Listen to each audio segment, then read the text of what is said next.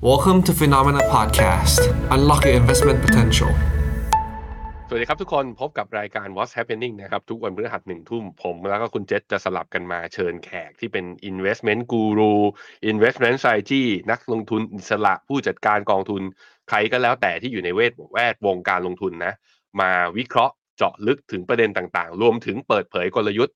แบบว่าไม่มีกักกันว่าเขามีมุมมองอย่างไร เพื่อให้คุณจะได้ไปเตรียมตัวติดอาวุธ สำหรับการจัดพอร์ต รับศึกหนัก ซึ่งมันหนักอย่างต่อเนื่องมาเลย นับตั้งแต่เฟดขึ้นดอกเบี้ยมาเนี่ยนะจนถึงตอนนี้แล้วก็ต้องบอกว่าตลาดอยู่ในช่วงที่เหมือนจะผ่อนคลายมากขึ้นในหลาย ๆ ประเด็น ไม่ว่าจะเป็นการที่ Goldman Sachs เนี่ยมีการออกมาปรับประมาณการตัว recession โอกาสในการเกิด recession นั้นลดลง แล้วก็บอกว่าเฟดมีแนวโน้มมาก ๆ เลยที่ปีหน้าเนี้ยอาจจะลดดอกเบี้ยแล้ว ภาพดูดีมากขึ้นนะ แต่ว่าในทางในทางตรงกันข้ามก็คือทางฝั่งจีนเราก็ยังเห็นปัญหาอยู่ค่อนข้างเยอะ ดัชนีก็ยังอยู่ในเทรนด์ที่เป็นขาลง แล้วก็มาดูครับล่าสุดก็ราคาน้ำมันนั้นดีดกลับขึ้นมาทั้ง WTI กับ Brent เนี่ยขึ้นมาจนหลาย ๆ ฝ่าย เริ่มกลับมากังวลกันว่า นี่จะเป็นอีก trigger หนึ่งที่ทำให้ตลาดกลับมากังวลเรื่อง inflation หรือไม่ปะเรามาคุยกันในประเด็นภาพรวมทั้งหมดว่าตอนเนี้ยรีแคปเอาลุกทั้งหมดตอนนี้ ตลาดหุ้น เป็นอย่างไร ตลาดบอลเป็นอย่างไร โอกาสการลงทุนอยู่ที่ไหน วันนี้ผมเชิญพี่เป๊กปุญญวีมาคุยกับเราครับ สวัสดีครับพี่เป๊กครับ สวัสดีครับพี่แบงค์ครับ สวัสดีคุณผู้ฟังทุกท่านครับ ดูท่าทางพี่เป๊กน่าจะแบบว่า ตอนนี้น่าจะงานเข้ม เพราะไม่โกนหนวด ไม่มีเวลาแน่ๆดูหน้าผมดำมากเลยนะเทียบกับพี่แบงค์เลยโอ้โห เยอะครับเยอะอยู่เยอะอยู่เยอะอยู่ โอ้เยอะอยู่ เป็นยังไงบ้างผมเล่าภาพกว้างเอาเอาขอภาพกว้างก่อนว่า ในช่วงประมาณอะเราเราคุยกันครั้งสุดท้ายเมื่อตอนปีที่แล้ว เอาเอาเอาตั้งแต่อืมปักหมุดเข้าครึ่งปีหลังมาพี่เป๊กเราคุยกันอยู่เรื่อยๆแล้วแต่ครึ่งปีหลังมาตั้งแต่กรกฎาจนถึงตอนนี้เนี่ยเอ่อเป๊กทำอะไรกับพอร์ตไปบ้างครับ แล้วก็ที่ผ่านมาเห็นความยากเห็นความง่ายหรือเห็นโอกาสอยู่ที่ไหนบ้าง เอ่อจริง ๆ ต้องต้องบอกงี้ครับ หลังจากที่เราคุยครั้งที่แล้วถ้าประมาณปีที่แล้วแล้วครึ่งครึ่งปีหลังเนี่ยพี่แบงค์จะรู้เลยว่าตลาดมันยาก เพราะว่าดอกเบี้ยมันขาขึ้นแบบมันขึ้นแบบพีคมาก แต่ถามว่ามันมันยากสำหรับการถือหุ้น แต่ผมว่าในการเทรดสินค้าที่ที่มันอิงกับดอลลาร์เป็นหลัก ผมว่าเราเห็นเทรนด์ค่อนข้างชัด พอสมควร ซึ่งถามว่าในเชิงเทรดดิ้งก็ค่อนข้างง่าย เพราะ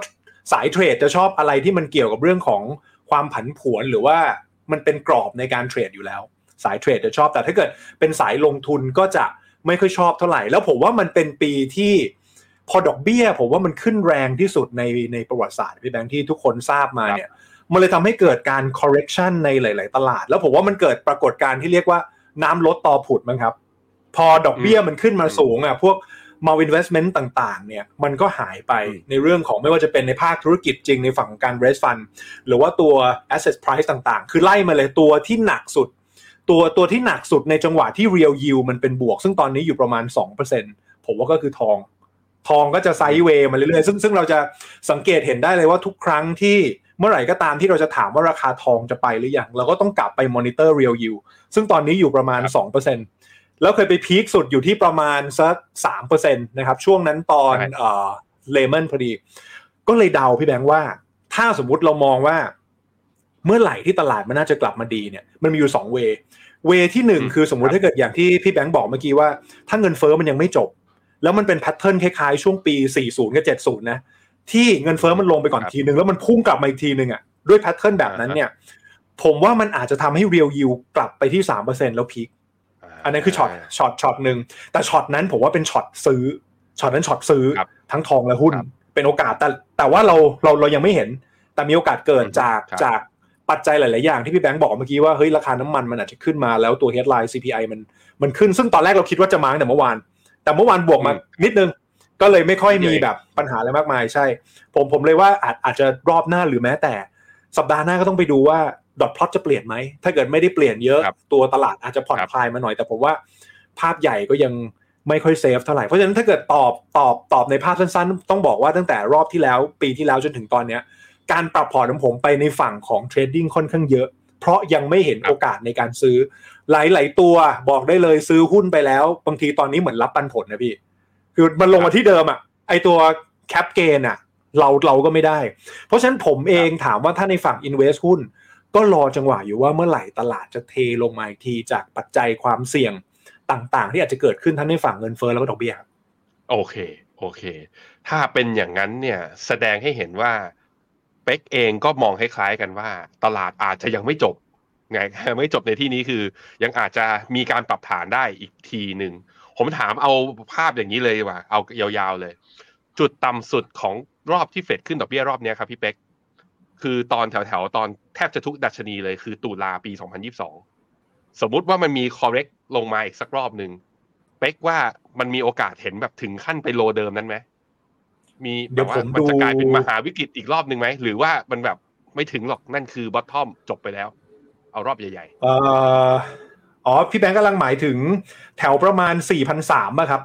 เดี๋ยวนะ เอ้ยไม่ใช่สิๆใช่ ไม่ใช่แล้วรอบอ๋อต่ำกว่านั้นต่ำกว่านั้นต่ำกว่านั้นใช่ป่ะ น่าจะต่ำแบบอ๋อรอบอินู่นเลยป่ะครับ ช่วงต้นต้นปีป่ะ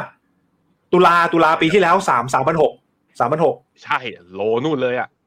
อ๋อโอเค มีโอกาสไหมเพราะว่าเพราะว่าเมื่อกี้เป็ก ฉายภาพซะน่ากลัวชิบอกว่าเงินเฟอ้อจะลงมา แล้วเดี๋ยวดีดกลับขึ้นไปใหม่อืมคือถ้าดีดกลับอีกรอบนึงอะผมคิดว่ามันจะมีความเป็นไปได้เหมือนกันว่า คนก็จะเอาละเฟดมั่นใจอะไรกับตัวเขาเองไม่ได้เลยมาโกหกกันอืมอีกแล้วว่าเอาเงินเฟอ้ออยู่อืมเงินเฟอ้อไม่อยู่อะอย่างนี้ตลาดอาจจะปรับฐานอีกรอบหนึ่งเป็นไปได้ไหม S&P ห้าร้อยแถวแถวสามพันหกเห็นอีกรอบหนึ่งเอาอย่างนี้ก่อนเอ่อ ส่วนตัวผมคิดว่าเบสเคสนะพี่ไม่น่าจะเจอครับอันนี้คือดูชาร์ตอืมชาร์ตไปด้วยนะครับ เพราะว่า S&P 500 เนี่ยเบรกมาจริงๆเนี่ยประมาณ 4,001เนาะประมาณช่วงกลางๆปีนี้นะครับ เดือนเมย์เบรกขึ้นมาขายาวเลยนะครับ แต่เราก็จะลืมว่า E 4,001ที่ขึ้นมาเนี่ยขึ้นมาเพราะอ่าหุ้น 7 ตัวที่เรารู้กันเป็นข่าว ยาวปืดเลยช่วงนั้นนะครับ Magnificent อืมอืมใช่ใช่ใช่คราวนี้เนี่ยเอ่อถ้าถามผม ซึ่งครับซึ่งซึ่งสามารถบอกได้เลยตอนนี้เอ่อตัว position ที่ผมมีเนี่ย ผมลองดอลลาร์มา แล้วผมก็ช็อตทีเฟกมา แล้วผมก็พยายามสะสมช็อต position ของดาวโจนส์ NASDAQ พวกเนี้ยเอามา คือคือคือผมมองว่าโอ้ตลาดมันน่าจะย่อ แต่ risk to reward ratio อะ ผมพร้อมจะคัดนะ เพราะเราไม่รู้ว่าตลาดมันจะดีดกลับมาเมื่อไหร่ แล้วเราแล้วเราจะเห็นช่วงสองสามวันเนี้ย ใครไปเล่นแบบ trading สั้น ๆ ในตลาด US เนี่ยผมว่าปวดหัวเหมือนกันนะ เราดูชาร์ตแบบรายแบบสามสิบนาทีอย่างเงี้ยเออตอนกลางคืนอะโหแม่งแก๊กแก๊กแก๊กแก๊กเลยอ่าอ่าอ่าคราวนี้ คราวนี้ถามว่าทำไมทำไมผมมองว่ายังน่าจะมีการย่อมาอีกขาหนึ่งเพราะว่าตัวอินฟล t ชันก็ส่วนหนึ่ง แล้วผมมองว่าตราบใดก็ตามที่ดอลลาร์ยังแข็งbond yield ยังมีโอกาสพุ่งขึ้นนะครับ ผมว่า2ปัจจัยเนี้ยเป็น headwind ของ asset ทุกอัน พี่แบงค์ซึ่งอืม ดอลลาร์ก่อนอืมอะเอา bond yield ก่อน bond yield เนี่ยเราเรามองแล้วว่าตัว bond yield สองปีมันก็จะ price in ตัว Fed Fund ไปเรื่อยๆแปลว่าถ้าเกิดเงินเฟ้อมันกลับมาสูงเนี่ยหรือว่าตัว dot dot plot หรือมุมมองอะไรมันเปลี่ยนมันทำให้ bond yield มันพุ่งขึ้น แล้วพี่แบงค์ดูกราฟ bond yield ตอนนี้คือจอแบบมันจะระเบิดขึ้นมากๆอะ ซึ่งซึ่งค่อนข้างเสียวจังน่ากังวลพอสมควรถูกไหมครับน่ากังวลครับพอสมควรครับว่าแบบถ้าเกิดมันมันมันเบรกขึ้นไปจะเป็นยังไงต่อ ส่วน ในฝั่งของ US ดอลลาร์เองผมมองอย่างนี้ จริง ๆ แล้วอะถ้าเรามองในเชิงพื้นฐานของสหรัฐอย่างเดียวเนี่ย ผมว่าครับที่เราเห็นตัวเลขขาดดุลของเฟดเองอะ structure หรือว่าเอ่อการขาดดุลการการคลังเองเนี่ย ผมว่า structure ของดอลลาร์วันเนี้ยมันควรจะอ่อนถูกไหมครับ ใช่ เราลองคิดตัวเลขกันดูแบบง่ายๆหนี้ของสหรัฐเนี่ย32 trillion แสดงว่าทุกๆ1%ที่เขาขึ้นดอกเบี้ยมาเนี่ยเขาต้องจ่ายดอกเบี้ยประมาณสัก3 2 0 0 0 0บิลเลียนต่อทุกๆ1%แสดงว่า5%วันเนี้ยเขาต้องจ่ายดอกเบี้ยปีละ1.6 trillion โอ้โหครับเป็นระดับ deficit ที่สูงขึ้นเรื่อยๆ ยิ่งมีการขึ้นดอกเบี้ย แสดงว่าโครงสร้างของ US วันเนี้ยตัวฐานะการคลังอ่อนแอลงเรื่อยๆ เพราะว่า debt to GDP ก็สูงขึ้น ดอกเบี้ยรายจ่ายก็สูงขึ้น แถมในครับปีหน้าในปี 2024 เป็นปีเลือกตั้ง จึงไม่น่ามีการเขาเรียกอะไรลดเอ่อมีมีการเพิ่ม tax หรือว่าลดลดการลดการใช้จ่ายลง แปลว่าโครงสร้างรัฐบาลของสหรัฐควรจะ deficit ขึ้นเรื่อยๆ ซึ่งมันเป็นโครงสร้างที่ทำให้ดอลลาร์มันอ่อน แต่ประเด็นที่วันนี้ดอลลาร์แข็งเพราะในเชิง relative value เมื่อเทียบกับชาวบ้าน ไม่ว่าจะเป็นยูโร ไม่ว่าจะเป็นเอ่ออังกฤษเองก็ตามอะครับ ตอนนี้เราจะเห็นตัวเลขต่างๆ PMI อะไรต่างๆ เนี่ย มันค่อนข้างแย่ เพราะฉะนั้นผมผมว่าตัว US เนี่ยมันแข็งเพราะ relative value คือมันแย่น้อยกว่าชาวบ้าน ชาวบ้านเขาเขาเขาแย่มากกว่า ผมเลยว่าตรงเนี้ยเป็นเป็นปัจจัยสำคัญที่ทำให้ดอลลาร์ยังแข็งขึ้นเรื่อยๆ แล้วยังเป็นความเสี่ยงรวมไปถึงที่พี่แบงค์บอกเมื่อกี้ จีนอืมญี่ปุ่น ก็ยังเจอปัญหาอยู่ แต่ผมว่า key จีนกับญี่ปุ่น ขอขออนุญาตแวะมานิดนึง ผมว่าสองประเทศนี้มีความคล้ายกัน มีความคล้ายกันแล้วอือฮึพี่แบงค์กับคุณผู้ฟังน่าจะเคยได้ยินว่าช่วงเนี้ย จีนนะครับคล้ายๆว่าจะเป็น Japanification อ่าฮะมันจะไปเหมือนญี่ปุ่นเมื่อก่อนหรือเปล่า pattern มันจะคล้ายกันหรือเปล่า ย้อนมาเล่าประวัติศาสตร์เศรษฐกิจญี่ปุ่นเจ็ดนาทีแล้วกันเห็นเห็นพี่วิทย์เขาแปดนาทีนะเราขิงนิดนึงอะทียเราบเจ็ดนาทีอะแล้วกันเอาโอเค เราเราเราเราย้อนไปประวัติศาสตร์เศรษฐกิจญี่ปุ่นสั้นๆนะครับเขาก็ฟื้นมาจากสงครามโลกครั้งที่สองปี 1946 ซึ่งตอนนั้นเขาก็ลดมา ไม่ว่าจะเป็นเรื่องของการตัดงบเอ่อทหารนะครับ ตัดงบทหาร มีการ restructure โครงสร้างธุรกิจในประเทศ มีการทำลายสิ่งที่เรียกว่าไซบัตสึซึ่งมันจะเป็นกลุ่มกลุ่มกลุ่มธุรกิจที่เขาเรียกอะไร เป็นคล้ายๆ monopoly อะครับ แล้วมันก็คคลุมล้ายในๆแชหลร์ๆคล้ายๆแชร์โปรของเกาหลี เออ ประมาณนั้นอ่าแล้วคล้ายกันอ่าแล้วแล้วเขาก็เลยมีการสลายความเป็นโมโนโพลีนี้ลง เพื่อให้แต่ละธุรกิจเนี่ยมีความสามารถในการแข่งและได้รับ incentive ในการแข่งขันมากขึ้น มันก็เลยทำให้เป็นรากฐานเศรษฐกิจของญี่ปุ่นนะโตมาในช่วงปี 1960 แล้วทำให้ช่วงนั้นเนี่ยไอ้คำว่า Japanese Management Technique อะมันเลยกระจายเป็นทั่วโลกเลย กลายเป็นตำราว่าการบริหารแบบญี่ปุ่นดีมากทั้งๆที่จริง ๆ แล้ว ประเทศที่เขาโตในส่วนหนึ่งเขามาจากค่าเงินมันมันอ่อน แล้วเราก็จะเรียนรู้ประวัติศาสตร์อย่างหนึงว่า พอญี่ปุ่นโตมาเรื่อยๆปุ๊บเนี่ยกลายเป็นเบอร์สองของโลกจากผู้แพ้สงครามซึ่งเก่งมาก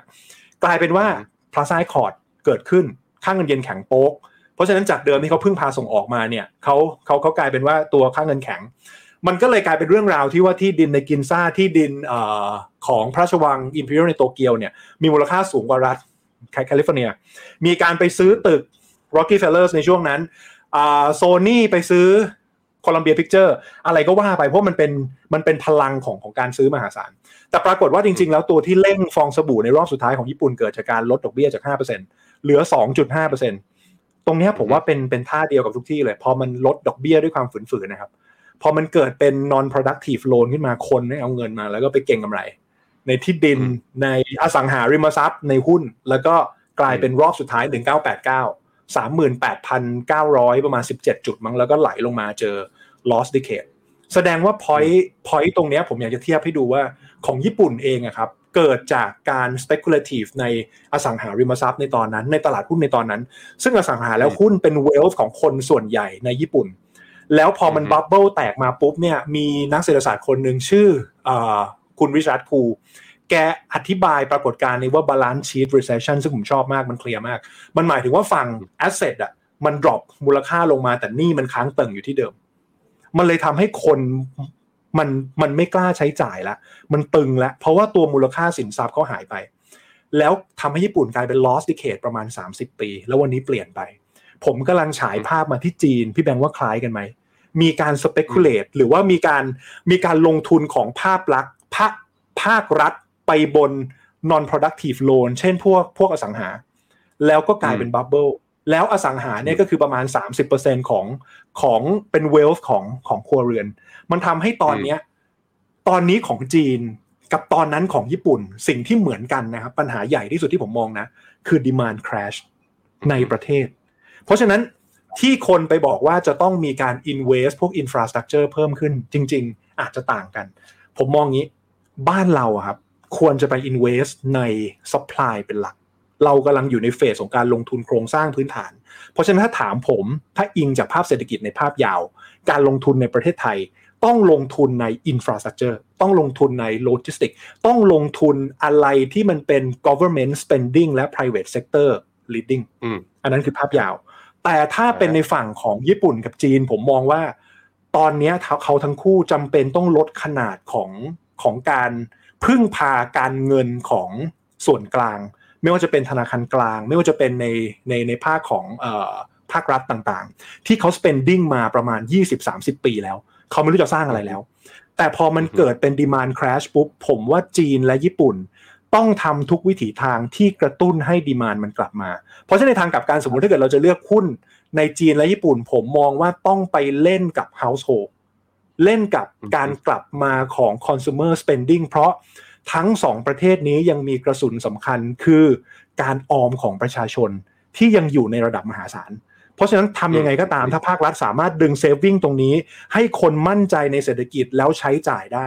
ผมว่าจะเป็นรอบใหญ่ของหุ้น consumption ในทั้งประเทศจีนและญี่ปุ่น แต่ แต่คือในทางกลับกันย้อนย้อนมาบ้านเรา ผมว่าเรื่องเรื่องการการใช้จ่ายของคนหรือ household เนี่ยมันไม่น่าจะไหวแล้ว เพราะว่านี่มันประมาณ 90%เพราะฉะนั้นมันควรจะไปอยู่ในฝ้าของ private sector แล้วก็ในฝั่งของภาครัฐในการลงทุนมากกว่า ผมผมฉายภาพอย่างนี้นะครับ ถ้าถ้ามองจากภาพใหญ่นะ ผมผมจะแบ่งแบบนี้ในการมองจากนี้อือฮึครับอือฮึดูแล้วแล้วจีนจะมีความเสี่ยงไหมครับ เพราะว่าตั้งแต่ต้นปีที่ผ่านมาเอาเราพูดถึงจีนก่อนนะ จีนพยายามที่จะลดดอกเบี้ย ทั้ง MLF ทั้งตัว LPR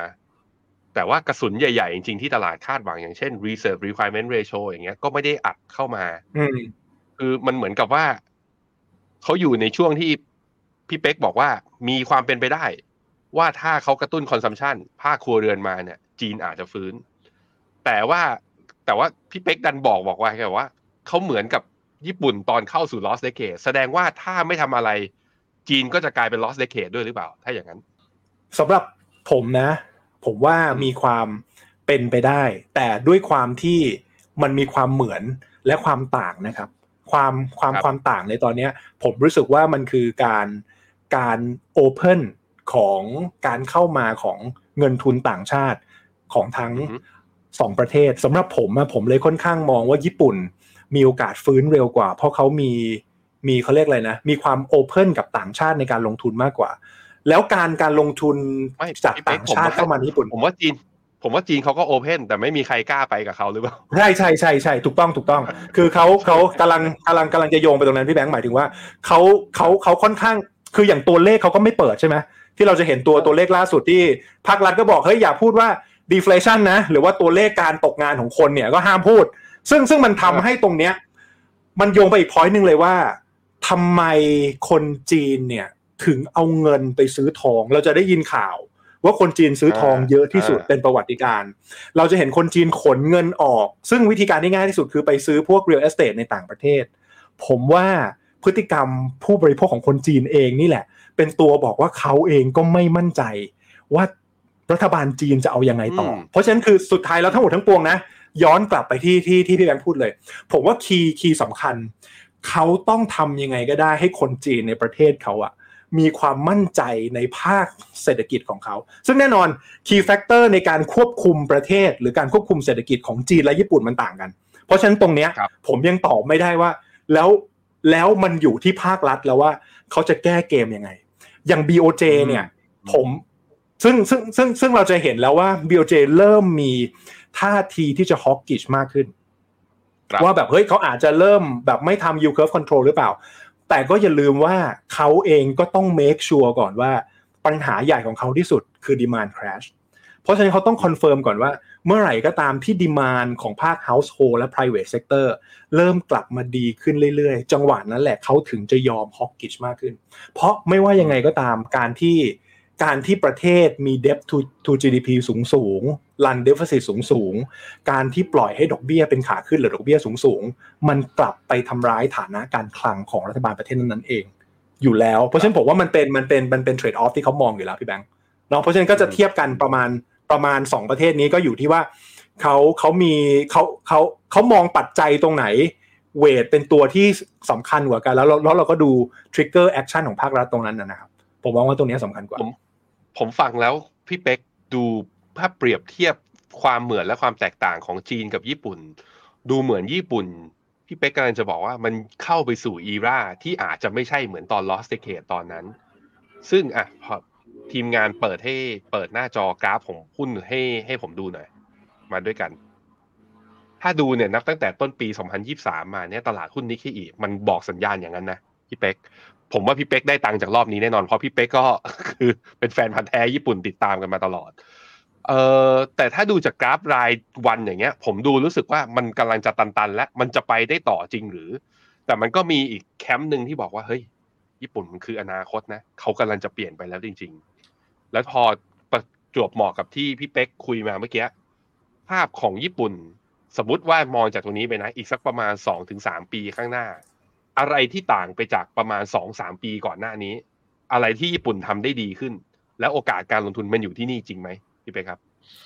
ผมว่าจุดจุดเปลี่ยนผ่านที่สุดถ้าเทียบกันอาจจะไม่ใช่ประมาณ2อสปีที่แล้วนะพี่แบงค์นะผมมองว่าอืมญี่ปุ่นถ้าจะเปลี่ยนเขากำลังจะเปลี่ยนผ่านจากช่วงประมาณ30ปีที่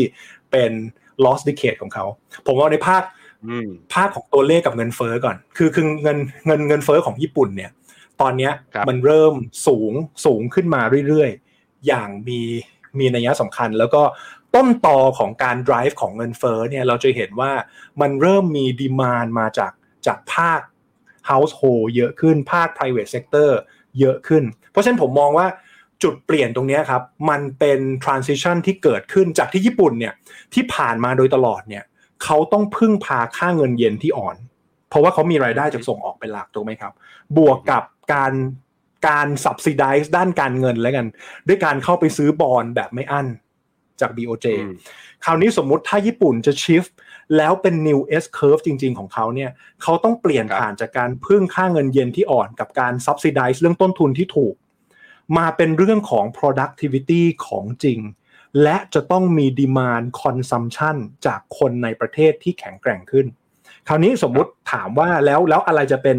จุดที่ทำให้ ฝั่งนี้เกิดขึ้นหนึ่งผมมองว่าถ้าในโครงสร้างประชากร ญี่ปุ่นเองก็ไม่น่าจะไหวเพราะเรารู้แล้วว่าเขาเจอปัญหาโครงสร้างผู้สูงอายุมานานแล้วเอจจิ้งมานานแล้ว เพราะฉะนั้นพอวัยที่มันเป็นเลเบอร์ในการทำงานมันน้อยลงเรื่อยๆเนี่ย โอกาสที่ประเทศมันจะไปต่อไกลๆก็ทั้งยาก เพราะฉะนั้นผมมองว่าจุดจุดเปลี่ยนจริง ๆ ญี่ปุ่นจำเป็นจะต้องมีการดึงเม็ดเงินลงทุนจากต่างชาติเข้ามามหาศาล ซึ่งมันก็ต้องมาจากในภาครัฐที่เขาต้อง ต้องต้องพยายามทำให้เห็นก่อนว่า ญี่ปุ่นเป็นประเทศที่น่าลงทุนและกำลังจะเป็นประเทศที่ไม่ได้พึ่งพาดอกเบี้ยราคาถูกหรือค่าเงินเยนที่อ่อนอีกต่อไป มันต้องมีการพึ่งพาในประเทศมากขึ้น เพราะฉะนั้นผมมองว่าตัวเลขที่สำคัญของญี่ปุ่นต้องไปดูตัวเลข consumption ในประเทศแล้วว่ายังไง แล้วต้องไปดูว่าการ saving ของคนในประเทศเนี่ยจะเป็นยังไง ผมได้ยินมาแวบๆไม่รู้ว่าเป็นยังไงต่อนะครับ แต่เหมือนว่าญี่ปุ่นจะมีการ ปรับปรุงเปลี่ยนแปลงเรื่องโครงสร้างภาษีการซื้อขายหุ้นในประเทศ ซึ่งถ้าเป็นอย่างเงี้ยมันอาจจะเป็นไปได้ว่ามีเม็ดเงินจากฝั่งของ saving ซึ่งญี่ปุ่น saving rate สูงอยู่แล้วพี่แบงค์สูงอยู่แล้ว แต่เขาแค่ไม่มั่นใจเขาเขาแค่ไม่มั่นใจ เพราะฉะนั้นถ้ามันมีโครงสร้างอะไรก็ตามที่มันทำให้คนญี่ปุ่นมีความมั่นใจในการใช้จ่ายมากขึ้น ผมว่าตรงเนี้ยจะเป็น key สำคัญที่ทำให้ตลาดหุ้นญี่ปุ่นไปต่อ บวกกับอีกเรื่องหนึ่งนะครับ บวกกับอีกเรื่องหนึ่งครับญี่ปุ่นเป็นประเทศที่ เป็นเรื่องของ price sensitive มานานมาก คือพี่แบงค์เคยเห็นภาพไหมว่าถ้าเรามีการคือคือถ้าถ้าทางซูเปอร์หรือว่าทางเจ้าของเนี่ยเขามีการขึ้นราคาสินค้าแค่ประมาณ5เยน10 เยนเนี่ยเจ้าของต้องออกมาโค้งคำนับเลยนะาบอกขอโทษจริงๆเออใช่ใช่เขาต้องขอโทษเลยเขาต้องขอโทษเลยว่าแบบเฮ้ยเขาขอโทษจริง ๆ ที่ต้องขึ้นราคา เพราะว่าเขาเขาเขาแบกไม่ไหว ซึ่งมันสะท้อนความตึงในหลาย ๆ ด้านของของญี่ปุ่นเอง เช่น ความตึงในเรื่องของโครงสร้างราคา ความตึงในเรื่องของโครงสร้างแรงงาน เช่น ตอนเนี้ยอย่างช่วงประมาณ 10 ปีที่แล้วที่ผมเรียนต่อโทที่ญี่ปุ่นเนี่ยเขาจะมีเลทคือล็อกสเปคเลยครับ ถ้าจบปริญญาตรีนะได้เดือนละ 2 0 0 0 0 0 เยน ถ้าจบปริญญาโทได้เดือนละ 3 0 0 0 0 0 เยน มันล็อกสเปคแบบนี้แทบทุกที่ ไม่ว่าจะสมัครงานที่ไหนก็ตามอืมขยับมาวันนี้ จบปริญญาตรี2 5 0 0 0จบปริญญาโท3 5 0 0 0ถึงประมาณ4 5 0 0 0แสดงว่าประเทศญี่ปุ่นเองเป็นประเทศที่โครงสร้างราคาแบบตึงมาก ผมเลยรู้สึกว่าถ้าเขาสามารถปรับโครงสร้างตรงนี้ให้มันยืดหยุ่นมากขึ้น คนมีรายได้มากขึ้น รู้แล้วว่าโครงสร้างราคาคือ พอราคาสินค้าและตัวบริการมันเพิ่มขึ้น แต่อินคัมเขาเพิ่มขึ้นตามมีโอกาสที่ได้รายได้มากขึ้น คนมันก็กล้าใช้จ่ายมากขึ้น ถ้าเกิดเขามองการกระตุ้นหรือว่ามองเศรษฐกิจในในประเทศดีเขาก็กล้าจ่ายผมว่าตรงนี้เป็น transition สำคัญ ซึ่งอย่างที่บอกว่าสุดท้ายแล้วไม่ว่าจะเป็นจีนหรือญี่ปุ่น ปัญหาใหญ่อยู่ที่ demand เพราะเขาเกิด demand crash มานาน เพราะฉะนั้นถ้า demand มันกลับมาได้ ญี่ปุ่นก็จะกลับมาได้ โอเค ผมดูตัวเลขตัวหนึ่งพี่พี่เป็กซึ่งมันแบบว่ามันเหมือนสะท้อนว่าดีมามันกลับมาอ่อนๆ คือตัวนี้ Japan Inflation Expectation ซึ่งอืมปกติแล้ว target ของตัวดอกเบี้ยนะของทั้งโลกมันคือประมาณแถวๆประมาณสองเปอร์เซ็นตอนนี้จะเห็นว่าญี่ปุ่นเนี่ยที่ผมคิดว่าส่วนหนึ่งเลยแหละ ที่ฟันฟลอเริ่มไหลเข้าไปเพราะว่า มันเป็นครั้งแรกในรอบตั้งแต่เราเกิดมาที่เห็น inflation ที่ญี่ปุ่นมันสองเปอร์เซ็นต์แล้วมันอาจจะค้างอยู่ที่ตรงนี้ พี่พี่เป๊กมองยังไงครับว่าไอ inflation ตัวนี้มันสะท้อน demand ที่พี่เป๊กกำลังคาดการณ์ว่าเฮ้ยมันกระตุ้นจริงไหมหรือว่าจริง ๆ แล้ว inflation อันนี้มันเป็นแค่ one time off ขึ้นมา เดี๋ยวมันต้องลงไปเราจะต้องพิจารณาอะไรบ้างครับผม ผมว่าผมว่าต้องต้องไปดูต้นทางของเงินเฟ้อตรงนี้อีกทีครับว่าครับว่ามันมาจากไหน ซึ่งซึ่ง ซึ่งถ้าเกิดเราเราไปเจาะดูตัวเลขจริงเนี่ยเราจะเห็นการการการ spending ของแต่ละครัวเรือนเนี่ยเริ่มดีขึ้น แล้วก็มีเม็ดเงินลงทุนในในในระยะยาวเนี่ยค่อนข้างที่จะเยอะขึ้นแปลว่าอะไรครับแปลว่าสมมุติถ้าเกิดตัวอ่า capex cycles หรือว่าการลงทุนรอบใหม่ มันเข้ามาในตัวฝั่งของญี่ปุ่นเยอะขึ้นเนี่ย ผมเชื่อว่าตรงเนี้ยมันจะเป็นการกระตุ้นdemand ในการสร้างงานและสร้างเงินให้กับคนคนในประเทศอะ เยอะขึ้น ซึ่งอืมเป็น key สำคัญ แต่ท้ายท้ายสุดแล้วอะผมว่า key ที่ทำให้ญี่ปุ่นน่ะหรือหรือคนทั่วโลกมองญี่ปุ่นมาว่า demand ในประเทศเริ่มฟื้นแล้วอะผมมองว่าคือจุดที่ BOJ จะเริ่ม hawkish มากขึ้น เพราะแสดงว่า BOJ ต้องเห็นแล้วว่า demand ในประเทศเริ่มยืนได้แล้ว แล้วเขาเริ่มที่จะมีการปรับเปลี่ยนต้นทุนเรื่องดอกเบี้ยได้แล้ว ซึ่งเขาไม่เคยทำมาก่อน สมมุติถ้าเกิดถ้าเกิดเขาเขาทำตรงนั้นเนี่ยผมมองว่าเออมันทางทาง BOJ เขาน่าจะเห็นตัวเลขอะไรบางอย่างที่ที่ confirm แล้วโอเคเขาเขาสามารถลดความ dovish ของนโยบายการเงินมากขึ้นเหมือนตอนเนี้ยเขา subsidize ทุกอย่างเลยเรื่องต้นทุนการเงิน แต่ถ้าเขาถอยลงมาแล้ว step หนึ่งอะผมเชื่อว่าเขาน่าจะเห็น demand อะไรบางอย่างเข้ามา นะครับ เพราะฉะนั้นอืมมันมันอาจจะเป็นการการดูตัว policy การเงิน ซึ่งมัน drive ญี่ปุ่นมาเป็นทศวรรษก่อนก็ได้ว่า เฮ้ยสาเหตุที่ที่ที่ BOJ เขาฮอกกิชมากขึ้นเนี่ย มันมาจากอะไร ซึ่งซึ่งผมว่าดูดูไปดูมาเนี่ย มันก็มาจากดีมานอ่อนๆที่มันเกิดขึ้นนะครับ คือต่อไปมันอาจจะมีการ invest อะไรเพิ่มขึ้นในในฝั่งของญี่ปุ่นก็ได้ ซึ่งซึ่งผมกำลังรอดูอยู่ว่า เอ๊ะ แล้วกลุ่มหุ้นตัวไหนที่มันเป็นกลุ่มสำคัญที่มันน่าจะได้อืมผลประโยชน์จากการขึ้นของญี่ปุ่นเพราะว่าเครือกแรกพี่แบงค์มันยังเป็น conservative business ก็คือเรื่องของตัว trading company ที่ที่บัฟเฟตเข้าไปลง ซึ่ง trading company เนี่ย สุดท้ายแล้วก็ยังได้กำไรจากค่าเงินเยนที่อ่อนอยู่ดีอืมเพราะฉะนั้น next step ของญี่ปุ่นอะผมว่ามันจำเป็นที่จะต้องไปลงในเรื่องของการบริโภค ในประเทศเท่านั้นว่าเฮ้ยมันมีหุ้นหุ้นตัวไหนที่มันได้รับประโยชน์ตรงนี้เต็มๆกับการที่คนกลับมาลงทุนมากขึ้น อาจจะเป็นหุ้นพวกหลักทรัพย์ไหมกลับมาลงทุนในหุ้นไหมมีความกล้าใช้จ่ายเพิ่มขึ้นไหมตรงนั้นก็จะเป็น step ทีละ step ที่ผมจะจะเข้าไปดู คือวันนี้ยังไม่ชัดนะครับ แต่ผมเชื่ออย่างหนึ่งนะ ผมเชื่อว่า BOJ นี่แหละ จะเป็นตัวหัก dollar index ในปีหน้า เป็น keyword เดียวที่จะหัก dollar index เพราะว่า ยูโรก็ยังดูยังดูแปลกๆ ยิ่งยิ่งฝั่งฝั่งฝั่งอังกฤษ เราเรายังไม่ต้องพูดถึงยิ่งหนักมาก เพราะว่าแล้วตัว dollar index เนี่ยครับสามองค์ประกอบหลักๆ คือยูโรคือปอนด์คือเยนอืมวันนี้เราเราไม่เห็นเลยว่าตัวตัวยูโรกับปอนด์จะกลับมาได้ยังไง ยิ่งปอนด์นี่ยิ่งหนักเลย แต่เราจะเห็นแล้วว่าเยนเริ่มมีสัญญาณที่มีโอกาสกลับมาแข็งขึ้นทั้งเราทั้งทั้งที่เราเคยคิดว่าเฮ้ยเป็นเป็นเป็นประเทศที่ dovish แล้วแล้วเขาไม่น่าจะ hawkish ได้ แต่มันเริ่มมีซาวมาแล้วว่าเฮ้ยเขามีโอกาส เพราะฉะนั้นถ้าถามผมมองข้ามช็อตไป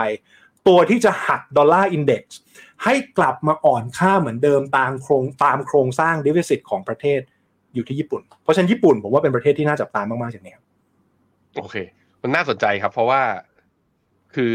พี่เป๊กบอกว่าเฮ้ยการส่งสัญญาณเหี่ยวของสมมติว่า u ูเอดะหรือ BOJ ทำขึ้นมานะอืมมันไม่ได้เป็นคือพี่เป๊กกำลังจะบอกนักลงทุนว่าอย่าไปกลัวว่าตลาดหุ้นญี่ปุ่นจะปรับฐาน เพราะภาพของนักลงทุนจับจำอย่างนี้ไงว่า ก็ในเมื่อเฟดเนี่ยขึ้นดอกเบี้ย ก็เพราะเฟดขึ้นดอกเบี้ยไงตลาดหุ้นมันเลยพัง แต่พี่เป๊กกำลังจะบอกว่าถ้าเมื่อไหร่ BOJ หรือญี่ปุ่นเนี่ยส่งสัญญาณขึ้นดอกเบี้ยเมื่อไหร่เขาต้องมั่นใจว่าดีมานมันมาจริง ไม่งั้นขึ้นไปแล้วมันพังนั้นการขึ้นดอกเบี้ยมันแปลว่า มันแปลว่า consumption เขามาแล้วจริง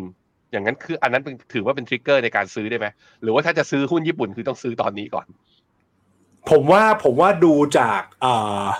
ตัวนโยบายการเงินเป็นหลักอย่างสำหรับผมนะ ผมมองว่าตรงนั้นนะตรงนั้นเป็นเป็นเป็นเป็น key สำคัญที่ drive เศรษฐกิจญี่ปุ่นมาตลอด เพราะฉะนั้นเขาก็ยังจะเป็นตัว trigger สำคัญที่บ่งบอกว่าอืมตลาดทุนมันควรจะไปในทางไหน แต่คือในในทางกลับกัน ผมมองว่าในฝั่งฝั่งฝั่ง US อะอ่า สาเหตุที่เขาขึ้นตัวดอกเบี้ยเนี่ยตัวตัวเหตุผลเนี่ยมันมันต่างกัน เพราะเขามองว่าตัวเงินเฟ้อเนี่ยมันอยู่ในระดับค่อนข้างสูงเขาเขาไม่ต้องการเงินเฟ้อเขาเลยต้องขึ้นขึ้นดอกเบี้ยเบรก แต่ด้วยความที่ดอกเบี้ยในรอบนี้ดันขึ้นมาบนหนี้ 32 trillion และอยู่บน government deficit ค่อนข้างสูง เพราะฉะนั้นเงื่อนไขของ US ยังไงก็ตามจะต้องกลับมาอ่อนค่า จากฐานะการคลังของเขา แล้วมันสะท้อนมาที่ค่าเงินแน่ๆถึงแม้ มันนี่สป라이เขาจะลดลงเรื่อยๆ แปลว่าถ้าสมมุตินะครับ ถ้าสมมุติวันหนึ่งเฟดดันทะลึ่งจะต้องกลับมาทำ QE หรือลดดอกเบี้ย พี่แบงค์ลองคิดดูว่าดอลลาร์จะอ่อนแค่ไหนอะโครงสร้างเดิมเขาอ่อนอยู่แล้วอะโครงสร้างเดิมเขาอ่อนอยู่แล้ว ถ้าเขาดันจะต้องกลับมาโดวิชเนี่ย ผมว่าวันนั้นจะเป็นจุดเริ่ม bullish ของหลาย ๆ ตลาดทั่วโลกเลยเพราะมันจะ rebalance แล้วครับ ตอนนี้เงินมันไหลเข้าเข้า US หมด เพราะฉะนั้นถ้ามันเกิดเหตุการณ์นั้นมาเงินจะไหลกลับเข้ามา คราวนี้ย้อนกลับมาที่ ทางทางญี่ปุ่น กลับกัน ถ้าเขามีแนวโน้มในการขึ้นดอกเบี้ย ถ้าเขามีแนวโน้มในการขึ้นดอกเบี้ย แสดงว่าเขาต้องเห็น demand ที่มัน strong มากพอในการ carry momentum ของมันเอง โดยไม่ต้องพึ่งพานโยบายการเงินที่ต้นทุนต่ำและเงินเยนอ่อนอีกต่อไป ผมเลยมองว่าการที่ BOJ ขึ้นดอกเบี้ย คือสัญญาณที่ดีของภาคเศรษฐกิจจริง ซึ่งพอตรงนั้นเสร็จปุ๊บต้องไปทำการบ้านต่อเลยว่า เฮ้ยแล้ว demand มาจาก sector ไหนมาจาก private sector การลงทุน มาจากการบริโภคคนในประเทศหรือมาจากการลงทุนเรื่องอะไร ตรงนั้นก็จะช่วยบอกว่าแล้วเราควรจะไปโฟกัสในหุ้นกลุ่มอะไร โอเค เยี่ยมครับ น่าสนใจเพราะว่าอันนี้เป็นมุมมองคือ ผมชวนแขกมากี่คนกี่คนนะไม่ค่อยมีใครมีมุมมองหรือเอาลุกต่อญี่ปุ่นไม่ได้หมายถึงว่าญี่ปุ่นดีหรือว่าไม่ดีนะแต่วันนี้พี่เป๊กมาฉายภาพให้เห็นแล้วก็ ผมคิดว่าคนที่ถือญี่ปุ่นอยู่หรือว่าให้จดจดจ้องจ้องว่าญี่ปุ่นยังไง น่าจะเห็นภาพแมกโรว่า มันอาจจะมี fundamental change บางอย่างนะ ที่เรามองญี่ปุ่นแบบเดิมไม่ได้งั้นผมกลับมาที่จีนอีกทีหนึ่งยังติดใจเรื่องนี้อยู่ เพราะเอาเอาตรงๆพี่เป๊กคนไทยติดกองจีนเยอะ นักลงทุนใน Finnomena ก็เช่นเดียวกันพอฟังจากพี่เป๊กมันคล้ายๆ กับย้ำความย้ำย้ำให้เราอีกทีหนึ่งว่า มันอาจจะไม่ง่ายนะ ที่อยู่ดีจีนจะ rebound กลับขึ้นมาได้ ระวังหน้า trap ที่ ญี่ปุ่นเคยไปติดกับดัก จีนกำลังเดินไปร่องนั้น มาตรการในการกระตุ้นเพื่อกระตุ้น consumption เอาเงินในกระเป๋าของคนที่ออมมาอย่างเงี้ย มันต้องเกิดขึ้นแล้ว พี่เป๊กมองยังไงว่าอ่าเอามองเป็นว่าหลังจากนี้ไปรัฐบาล จีนจะทำยังไงไหมจะเริ่มทำอะไรไหมหรือว่าถ้าผมจะแก้พอร์ตกับจีนอย่างเงี้ย ผม ผมไปเอาที่อื่นดีกว่า อย่าไปยุ่งกับจีนเลย ผมควรทำยังไงดีอ่าต้องต้องต้องออกตัวก่อนนะพี่แบงค์เรื่องเรื่องจีนเนี่ยผมไม่ใช่ผู้เชี่ยวชาญเลย แต่คือด้วยด้วยความที่ผมเห็นข่าวใหญ่ในช่วงที่มันเกิดขึ้นเมื่อประมาณสักสองสาเดือนที่ผ่านมาเนาะในฝั่งของ real estate เนี่ยมันทำให้ผมย้อนไปนึกถึงตัวญี่ปุ่นเมื่อก่อน เพราะเมื่อไหร่ก็ตามที่คุณฝืนภาครัฐฝืนให้ลงทุน ต้องบอกงี้ครับ ผมผมว่าจีนน่ะ ทางส่วนกลางน่ะเขาต้องการให้ GDP มันสูงขึ้น เพราะฉะนั้นพอมันถึงจุดหนึ่งที่การ investment มันไม่สร้าง multiplier effect เหมือนเดิมแล้วอะครับ มันจะทำเป็นเหมือนการฝืนการลงทุน แล้วพอมันเป็นฝืนการลงทุนเนี่ย แต่รัฐต้องการให้ GDP โต แปลว่ามันต้องเกิดการ investment แล้วพอคือมันไม่รู้จะไป invest อะไรแล้ว เพราะมันเป็นผลผลิตส่วนเกินแล้วอะครับ พอมันเป็นผลผลิตส่วนเกินจากดีมานแล้ว เขาก็ต้องไปสร้างตึก แล้วมันก็จะเป็นตึกล้างๆทั้งๆที่ตอนแรกอาจจะรู้ในใจแล้วนะ ว่าตอนนี้มันเป็นดีมานส่วน คือคือมันเป็น supply ส่วนเกินแล้ว demand มันมันมันไม่ถึงแล้ว เพราะฉะนั้นมันเลยทำให้พอคนแห่ลงไปตรงนั้นเนี่ย แล้วพอเม็ดเงิน spending ลงไปตรงนั้นเสร็จปุ๊บเนี่ย มันเลยทำให้ไอ้ตรงตรงการการลงทุนที่มันผิดผิดพลาดตรงนี้ครับ มันดันไป book เป็น asset ของครัวเรือน มันเลยผมสำหรับส่วนตัวนะ ผมเลยมองว่านโยบายการเงินที่ผ่านมา เหมือนพาคนในประเทศไปดอยอะพาคนในประเทศไปดอยในแอสเซทสูงๆนึกออกไหมครับ แล้วสุดท้ายมันมันจะ crash ลงมาเพราะเขาต้องมองว่า GDP ต้องโตเท่านั้น มันเลยไปเน้นการลงทุนโดยไม่นึกถึง productivity ที่มันเกิดขึ้น คราวนี้ก็เลยย้อนกลับมาว่าแล้วตอนเนี้ยมันน่าจะแก้ไง ผมผมผมบอกเหมือนเดิมว่า ผมไม่ใช่ผู้เชี่ยวชาญทางด้านจีน แล้วผมรู้สึกว่าถ้าส่วนตัว ผมว่าญี่ปุ่นมีโอกาสไปต่อได้สวยกว่าจีน เพราะอย่างน้อยญี่ปุ่นยังมีตัวเลขยังมีอะไรต่างๆ ถึงแม้ปัญหาเขาจะมีทั้งระยะสั้นระยะยาวเรื่องโครงสร้างประชากรต่างๆนานา แต่ด้วยความที่เงินทุนสามารถไหลเข้าออกได้ ตัวตัวตัวตัวญี่ปุ่นเองตอนนี้ก็ยังยังได้รับประโยชน์มหาศาลเรื่องเรื่องของดุลการเงินประเทศหนี้เขาสูงก็จริงแต่การการเงินก็ไม่ได้แย่เพราะเขาก็ได้ตัวรายได้จากการท่องเที่ยวก็ทั้งเยอะถูกไหมครับ แต่ในจีนเองเนี่ยผมรู้สึกว่าในหลาย ๆ sector เนี่ยค่อนข้างมีปัญหา บวกกับ consumptionในประเทศโอเค ถ้าเกิดเขาเก็บเงินไว้เฉยๆ มี save มี saving อยู่ในประเทศ ไม่ได้เอาเงินออกออกนอกประเทศเรายังพอลุ้นได้ว่า saving ตรงนี้จะกลายเป็น consumption ในอนาคต ถ้ารัฐบาลสร้างความเชื่อมั่นได้ แต่วันนี้ดันกลายเป็นว่าเราเห็นจีนไปลงทุนในนานาประเทศ อย่างบ้านเราก็มาซื้อพวกอสังหาริมทรัพย์ หรือเขาซื้อทองเก็บไว้ ซึ่งมันเป็นมันเป็นการสะท้อนพฤติกรรมว่า แม้แต่ประชาชนจีนเองก็มองไม่มองไม่ค่อยชัดว่ารัฐบาลจีนจะเอายังไงต่อ แล้วเขาก็ไม่ชัวร์ว่าตัวทรัพย์สินของเขาเนี่ยจะถูก freeze หรือเปล่า ผมไม่ทราบนะ เกิดแบบเกิดปัญหาอะไรขึ้นมาจากนี้ เพราะฉะนั้นมันเลยเป็น key factor ที่ใช้คำว่างงงๆครับ บอกไม่ถูกคือเราเดาไม่ถูกจริง ๆ ว่า รัฐบาลจีนจะไปยังไงต่อ แล้วพอเรามองไม่ออกว่ารัฐบาลจะเอายังไงต่อ แน่นอนเม็ดเงินมันก็ไม่เข้า หรือคนที่อยู่ข้างในก็พร้อมที่จะเอาเงินออก เพราะฉะนั้น ผมก็เลยว่าถ้าจะมองไปที่จีน ก็ต้องไปมองแล้วครับว่า รัฐบาลเนี่ยจะมีนโยบายการกระตุ้นยังไงต่อ เพื่อให้คนจีนกลับมามีความมั่นใจในการใช้จ่ายเยอะขึ้น ผมว่า key key ตัวเลขตรงนี้เป็นตัวเลขสำคัญที่จะตอบทุกอย่างเลยว่า สุดท้ายแล้วจีนน่าลงทุนหรือเปล่าตราบใดที่ consumption เอ่อตราบใดที่ consumer confidence ของจีนยังไม่กลับมา ผมว่าในภาพยาวค่อนข้างลำบาก เพราะว่าพี่แบงค์จะเห็นว่าไม่ว่าจะเป็นนโยบาย การเงินที่เขาลดดอกเบี้ยลดนั่นลดนี่เป็นนโยบายระยะสั้นเท่านั้นเองทำให้ตลาดหุ้นกระกระตุกมาหน่อยนึง แล้วก็ลงต่อ เพราะภาพยาวมันยังไม่เห็นครับว่าสุดท้ายแล้วเนี่ยมันน่าจะไปยังไง ก็ก็ถือเป็น key factor สำคัญนะข่าวช่วงสองสาเดือนถัดมาทำให้ผมมีความสนใจจีนมากขึ้น แล้วก็ติดตามกูรูหลาย ๆ ท่านนะครับ ที่คุยกับเรื่องจีน เพราะผมก็อยากรู้เหมือนกันว่า landing ในท่าเนี้ยเขาน่าจะเป็นยังไง ครับ อืมอืม แสดงว่ามุมมองของพี่เป๊กผมสรุปใจความสั้นๆ เลยเผื่อใครฟังมาแล้วพี่เป๊กกำลังจะบอกอะไรเราก็คือว่า ถ้าคุณเชื่อว่าจีนจะมีการกระตุ้นแล้วสร้างความเชื่อมั่นได้ไอ้กองจีนที่คุณมีอยู่ก็ถือ ถ้าไม่มีแล้วคุณเชื่อใช่ไหมก็ซื้อได้ แต่ถ้าคุณยังลังเลอยู่เออ แล้วเขาจะกระตุ้นหน้าไหน แล้วจะกระตุ้นได้จริงเหรอ ก็รอก่อนก็ได้ เดี๋ยวถ้ากระตุ้นจริงอะมันคงจะมีโมเมนตัมตามมา มันคงไม่ใช่แบบว่าเดดแคทบ u ลส์ไม่ใช่แนวดิ้นตาย มันต้องมีความเชื่อมั่นตามมาอะผมจบที่จีน ไปอีกเรื่องหนึ่งที่น่าสนใจเมื่อกี้พี่เป๊กย้ำแย้มมาว่า position ที่พี่เป๊กถืออยู่นอกจาก long ดอลลาร์แล้วผมสนใจอันหนึ่งพี่เป๊กบอกว่า short TFEX อยู่ TFEX มันหุ้นไทยอะ พี่เป๊กเราเพิ่งได้รัฐบาลมา election rally มันจะไม่มาเหรอทำไมแช่งทำไมแช่งหุ้นไทยแล้วอะมองตลาดไทยยังไงบ้าง อืม อย่างนี้ครับพี่จริง ๆ วันนี้ก็ถือว่ายากนะ วันนี้ก็ถือว่ายากนะ เพราะว่ามัน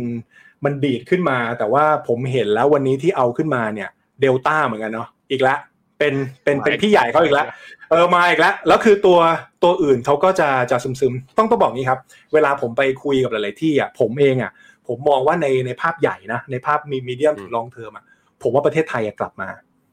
เป็นจุดที่ดีด้วย เพราะว่าเพราะว่าสุดท้ายแล้วเนี่ยเม็ดเงินที่ใหญ่ที่สุดในการกระตุ้นตลาดเนี่ยจะมาจากฝั่งของ private sector กับภาครัฐเป็นหลัก ถึงแม้วันนี้ภาค household เราจะมี ปัญหาก็ตาม ผมฉายภาพภาพภาพใหญ่ก่อนแล้วเดี๋ยวค่อยกลับมาในหุ้นไทยนะครับ ภาพใหญ่เนี่ยพี่แบงค์ผมมองว่า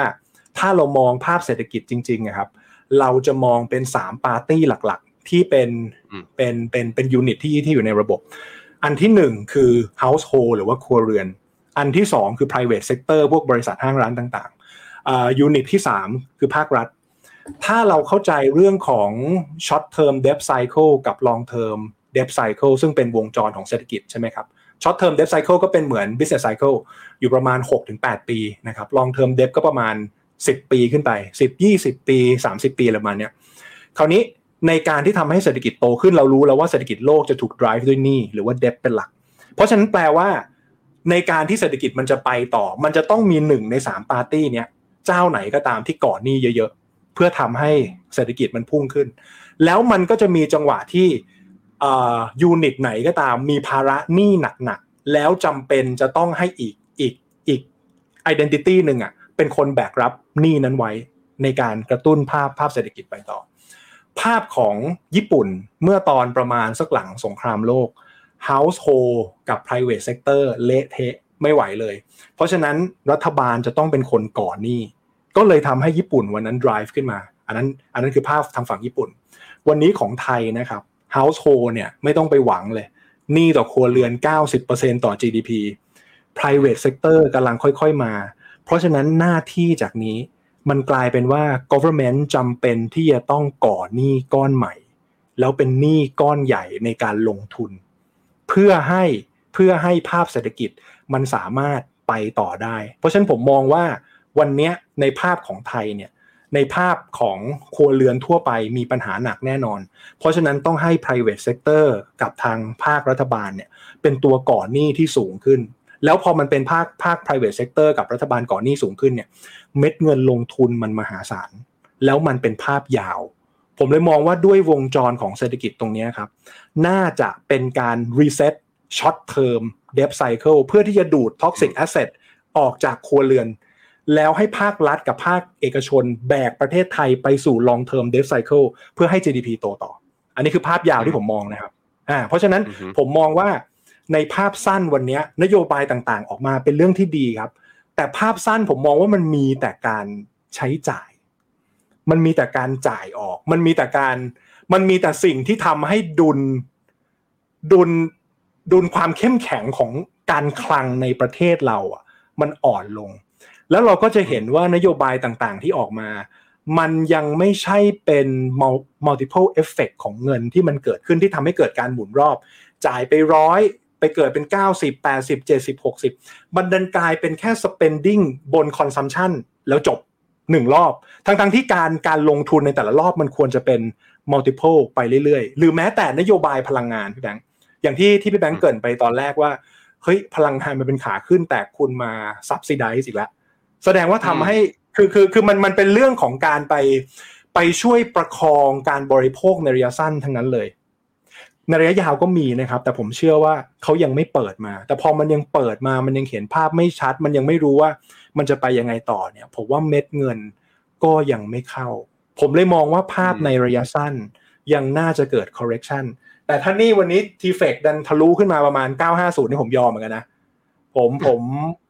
ผมช็อตมาโซนบนๆเหมือนกันเออแต่แต่ถ้าเกิดมันมันทะลุมาก็ยอมแต่ว่าพี่แบงค์จะเห็นว่าค่างเงินบาทก็ค่อยๆอ่อน ตอนแรกผมมองว่าประมาณสามสามสิบหกบาท แต่คราวนี้ถ้าเกิดเกิดฝั่งปัญหาทางทางดอลลาร์ขึ้นมาเนี่ยผมว่าก็มีโอกาสที่ตลาดจะ correction ค่อนข้างแรงนะครับเพราะฉะนั้นก็ดูต่อว่า dot plot มันน่าจะเป็นยังไงหรือแม้แต่ไอตัววันนี้น่าจะมีตัวเลขเกี่ยวกับการจ้างงานมั้งผมว่าต้องไปดูอีกทีหนึ่งนะครับณปัจจุบันยังคงยังคง bearish หุ้นไทยอยู่ แต่ผมเชื่อว่าในระยะยาว น่าจะประมาณสักอาจจะปีหน้า ผมว่าหุ้นไทยดีกำลังลุ้นๆอยู่ ไม่ได้แช่งนะ แต่ผมมองว่าถ้าสักลงมาสักพันสี่ห้าสิบพันสี่หกสิบก็ดีครับโอ้ลงมาตรงนั้นก็สวยตรงมาตรงนั้นก็สวยใจร้ายไม่พี่แบงค์เรารู้ทำด้ไม่ผมว่าผมว่า ผมว่ามองว่า คือถ้าเกิดเราดู valuation ของบ้านเราตอนนี้มันก็ไม่ถูกเนาะมันก็ไม่น่าเข้าอะเราก็จะเห็นเงินทุนของต่างชาติเขาก็ขายมาเรื่อยคือต้องบอกว่า มันไม่มีสตอรี่ให้ซื้อเลยครับ มันมีแต่สตอรี่ระยะยาวกับระยะกลางที่มองว่าประเทศไทยน่าจะมีการลงทุน infrastructure land bridge อะไรพวกนี้ผมชอบมากเลยนะ ผมว่าเป็นเป็นเรื่องที่ดีที่เกิดกับประเทศไทย แต่ภาพภาพระยะสั้นมีแต่เรื่องของการบริโภค ภาพระยะสั้นมีแต่เรื่องที่ทำให้เอ่อการคลังแย่ลง ภาพระยะสั้นมีแต่วันนี้หุ้นยังไม่ได้ถูกขนาดที่จะ น่าลงทุนเท่าไหร่ ทั้งๆที่วันนี้พี่แบงค์เอาเงินไปฝากใน Money Market Fund ได้ประมาณสัก 4-5%ไม่มีเหตุผลที่จะต้องเอาเงินมารีบซื้อหุ้นไทยเลย แต่ถ้าสมมุติหุ้นไทยดันลงไปประมาณพันสี่ต้นๆ สมมตินะครับ เกิดแพนิคอะไรก็ตามเกิดขึ้นมาเฮ้ยแสดงว่าไอ้ตัว e a r n i n g yield gap สำหรับหุ้นไทยเนี่ยจะเริ่มน่าสนใจมากขึ้น และเป็นปัจจัยระยะสั้นที่ทำให้หุ้นไทยกลับมาน่าสนใจผมมองกันมากกว่า ผมมองกันมากกว่าโอเคแต่ว่าในในฝั่งของของการเทรดก็ยังมองว่าเออเรากินความผันผวนไปเรื่อย ถึงแม้ช่วงนี้จะยากก็ตามนะ มันยากมาสองสามวันแล้วผมงงก็ทีว่าทำไมมันไม่หลุดประมาณ 930 ไปเลยจบๆไปนะ นี่ก็ยังดื้อๆอยู่นะครับ ก็ต้องดูต่อว่ายังไงต่ออะโอเคได้ พี่เป๊กครับ ถ้าอย่างเงี้ย ตลาดมันยังเป็นอย่างนี้อยู่นะ ยังผันผวนอยู่ เอ่อดอลลาร์ยังแข็งสวนทางกับฟันเดเมนทัลที่ควรอ่อน ญี่ปุ่น ยังอาจจะต้องไปดูนะว่า ซึ่งแน่นอนล่ะ ไม่วันใดวันหนึ่งของปีหน้า น่าจะเริ่มส่งสัญญาณเหี่ยวขึ้นมาบ้างแล้ว จีนน่าจะต้องรอมาตรการกระตุ้น เพื่อทำให้เงินที่อยู่ในกระเป๋าประชาชนเนี่ยออกมาควักจับจ่ายใช้สอยได้เยอะขึ้น ไทยไอคนจับจ่ายใช้สอยจะไม่ใช่ภาคครัวเรือน จะเป็นภาครัฐ ซึ่งไปก่อเดฟเฟจิตอะไรเดี๋ยวเราค่อยไปถกเถียงกัน แต่มันจำเป็นนะถ้าอยากให้ไทยมี GDP growth อยู่ก็ต้องมีการกระตุ้น มองภาพอย่างนี้เลย สมมติว่า ผมกำเงินสดอยู่ก้อนหนึ่งแล้วถือแล้วหลับตานะ วันนี้นะแล้วตื่นขึ้นมาขอสิ้นปีหน้า พี่เป๊กว่าอะไรดี เอาขออย่างนี้ก่อน มันสับสนผมนะว่าไม่รู้จะลงอะไรอะ ไม่รู้จะลงอะไร เออ ผมว่างี้พี่แบงค์ผมว่าไหนๆถ้าเกิดจะหลับตานะ ไปหลับตาสักช่วง คือตอนเนี้ย ให้ลืมตาไปก่อน แต่ไปหลับตาสักช่วงพฤศจิกาได้ไหมผมขอไป ไปไปไปหลับช่วงนั้นได้ไหมเพราะเพราะว่าผมเชื่อว่าอืมคีย์เพราะว่าคีย์หลาย ๆ อย่างในเรื่องของดอกเบี้ย ในเรื่องของเงินเฟ้อเนี่ยผมว่าในช่วงปลายปีจะเป็นตัวบอกเราแล้วว่า ตกลงแล้วทิศทางเงินเฟ้อและดอกเบี้ยของ US เป็นยังไง คือวันเนี้ยต้องบอกว่าหลับตาซื้อนี่ก็ฟันมั่วเหมือนแทงหวยเหมือนกันนะ คือบอกไม่ถูกเหมือนกันนะ แต่ถ้าเกิดเราขอเพิ่มเพิ่มความชัวร์มากขึ้นในช่วงเดือนพฤศจิเนี่ยครับ ผมว่าความ คลี่คลายในฝั่งของเงินเฟ้อในฝั่งของดอทพลอตในฝั่งของญี่ปุ่น ในฝั่งของจีนเนี่ยมันน่าจะชัดขึ้น บวกกับพี่แบงค์บวกกับ pattern ในการขึ้นลงของตลาดบ้านเรานะครับ Q4 เนี่ยส่วนใหญ่นะ Q4 เนี่ยจะเริ่มจากโซนล่างขึ้นโซนบน Q1 เนี่ยจากโซนบนแล้วขึ้นไปต่ออีกหน่อยหนึ่ง Q2 เนี่ยจากบนแล้วลงล่าง Q3 เนี่ย sideway ในกรอบกว้าง แปลว่าเรากำลังจะเข้าไปอยู่ในสู้ช่วงซีซัน a ลจากโซนล่างแล้วขึ้นบน เพราะฉะนั้นผมเลยมองว่าจริง ๆ แล้วจังหวะ ซื้อหุ้นที่สวยแล้วควรกลับเข้ามาดูอีกที น่าจะประมาณปลายตุลาถึงต้นพฤศจิกาอ่าแล้วถ้าเซตยังทำ pattern เดิม เราจะได้ enjoy bullish จากโซนต่ำขึ้นไปข้างบน ตรงเนี้ยน่าจะมี cap gain มากกว่า เดี๋ยวไว้ประมาณช่วงนั้นเดี๋ยวมาคุยกับพี่แบงค์อีกทีดีกว่า จะได้รู้ว่าเออ แล้วตอนนั้นตลาดมันเป็นอย่างที่ผมมองไหมนะครับ แสดงว่า เอ้ยเป๊กคุณเป๊กมองอย่างนี้แสดงว่าคุณเป๊กมองหุ้นไทยนะไม่ได้มองตัวอื่น ใช่ไหมหุ้นไทยดุ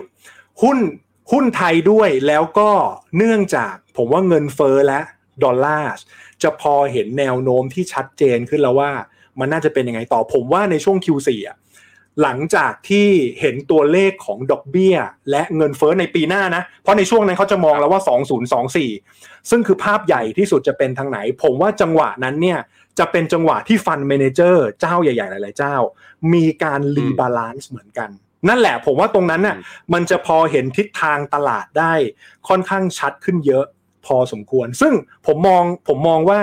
ตลาดหุ้นไทยควรจะลง แล้วผมมองว่า catalyst หลัก ควรจะแช่งตลาด US ด้วย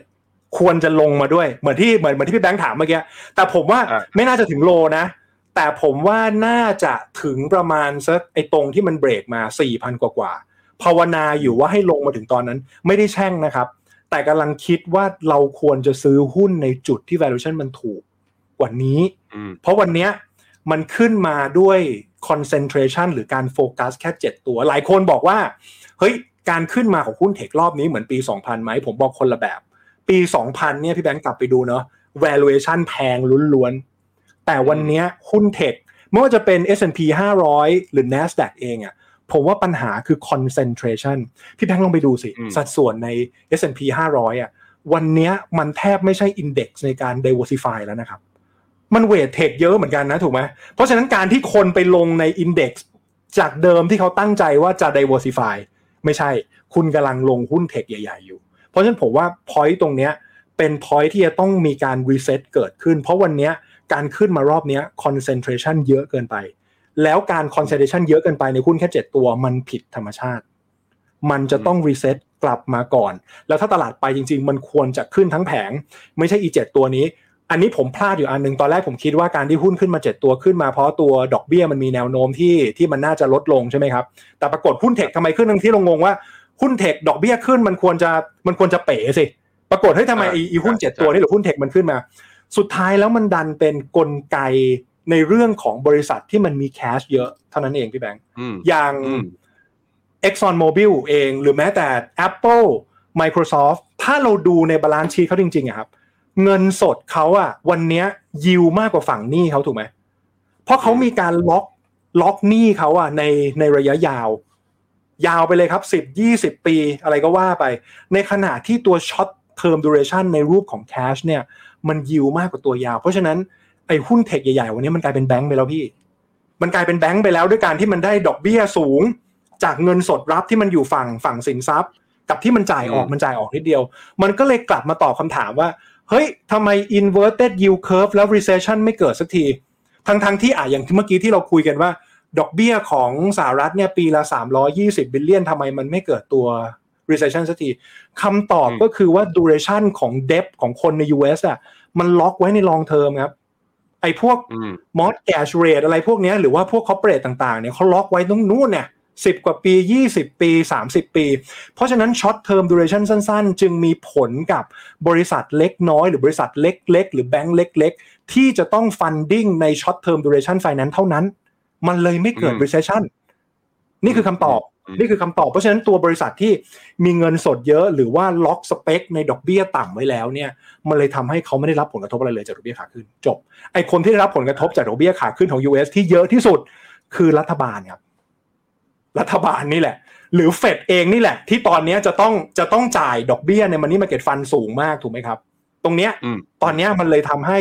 ภาคการเงินของ US สปอร์ตบาร์เขาเลยบอกว่าโครงสร้างจริง ๆ แล้วอะ US มันควรจะอ่อน แต่วันนี้ในเชิงเปรียบเทียบอะดอลลาร์มันแข็งเพราะมันได้เปรียบ EU มันได้เปรียบปอนด์และมันได้เปรียบเยนเพราะฉะนั้นผมเลยมองว่าปีหน้านะ 2024 เยนจะเป็นตัวหักดอลลาร์ลง เดาไว้ก่อนเลยฮะ2024 คิดว่าอย่างนั้น เยี่ยม ขอบคุณพี่เป๊กมากครับ อย่าเพิ่งหลับตานะวันนี้ เดี๋ยวเดือน พฤศจิกาพฤศเมื่อจิกาปัจจัยทุกอย่างขมวดรวมกัน เดี๋ยวปิดรายการปุ๊บพี่เป๊กอย่าเพิ่งไปไหนเดี๋ยวผมจะล็อกตารางเดือนพฤศจิกากับพี่เป๊กมาคุยกันอีกทีหนึ่งว่าตอนนั้นเนี่ย ถ้าเราจะหลับตาก่อนหลับตาจะซื้ออะไรกันดี แล้วเดี๋ยวเรามาดูกันอีกทีหนึ่งวันนี้ขอบคุณพี่เป๊กมากฉายภาพทั้งโลกให้เห็น รวมถึงกลยุทธ์และมุมมองการเทรดคือแหมไม่ไม่ค่อยเห็นใครนะแบบมาเปิดโพซิชันให้แบบให้รู้ด้วยว่าตอนนี้ช็อตหุ้นไทยกันอยู่ อย่าหัวร้อนกันนะใครถือหุ้นไทยอยู่แล้วมันยังไม่ไปบอกอ๋อพี่เป๊กนี่เอง เขาไม่ได้มีอิทธิพลต่อตลาดโอ้ยขนาดนั้นนิดหน่อยครับ นิดเดียวนิดเดียว นิดเดียวแค่ประมาณสองสามพันคอนแทคแค่นั้นเอง ไม่ถึงไม่ถึงอะขอบคุณพี่เป๊กมาก แล้วไว้เจอกันใหม่สัปดาห์หน้า ส่วนพี่เป๊กเดี๋ยวเดี๋ยวเราคุยกันต่อขอล็อกตารางด้วย สวัสดีครับ สวัสดีครับ ในโลกของการลงทุนทุกคนเปรียบเสมือนนักเดินทาง คุณล่ะเป็นนักเดินทางสายไหน กองนี้ก็ดี เทรนด์การลงทุนนี้ก็มา ใครว่าดีเราก็ไปหมดแต่ไม่ค่อย work ให้ Finnomena Exclusive บริการที่ปรึกษาการเงินส่วนตัว ที่พร้อมช่วยให้นักลงทุนทุกคนไปถึงเป้าหมายการลงทุน สนใจสมัครที่ f i n o m e f i n o m e n a e x c l u s i v e หรือ line at f i n o m e n a p o r t คำเตือนผู้ลงทุนควรทำความเข้าใจลักษณะสินค้า เงื่อนไขผลตอบแทน และความเสี่ยงก่อนตัดสินใจลงทุน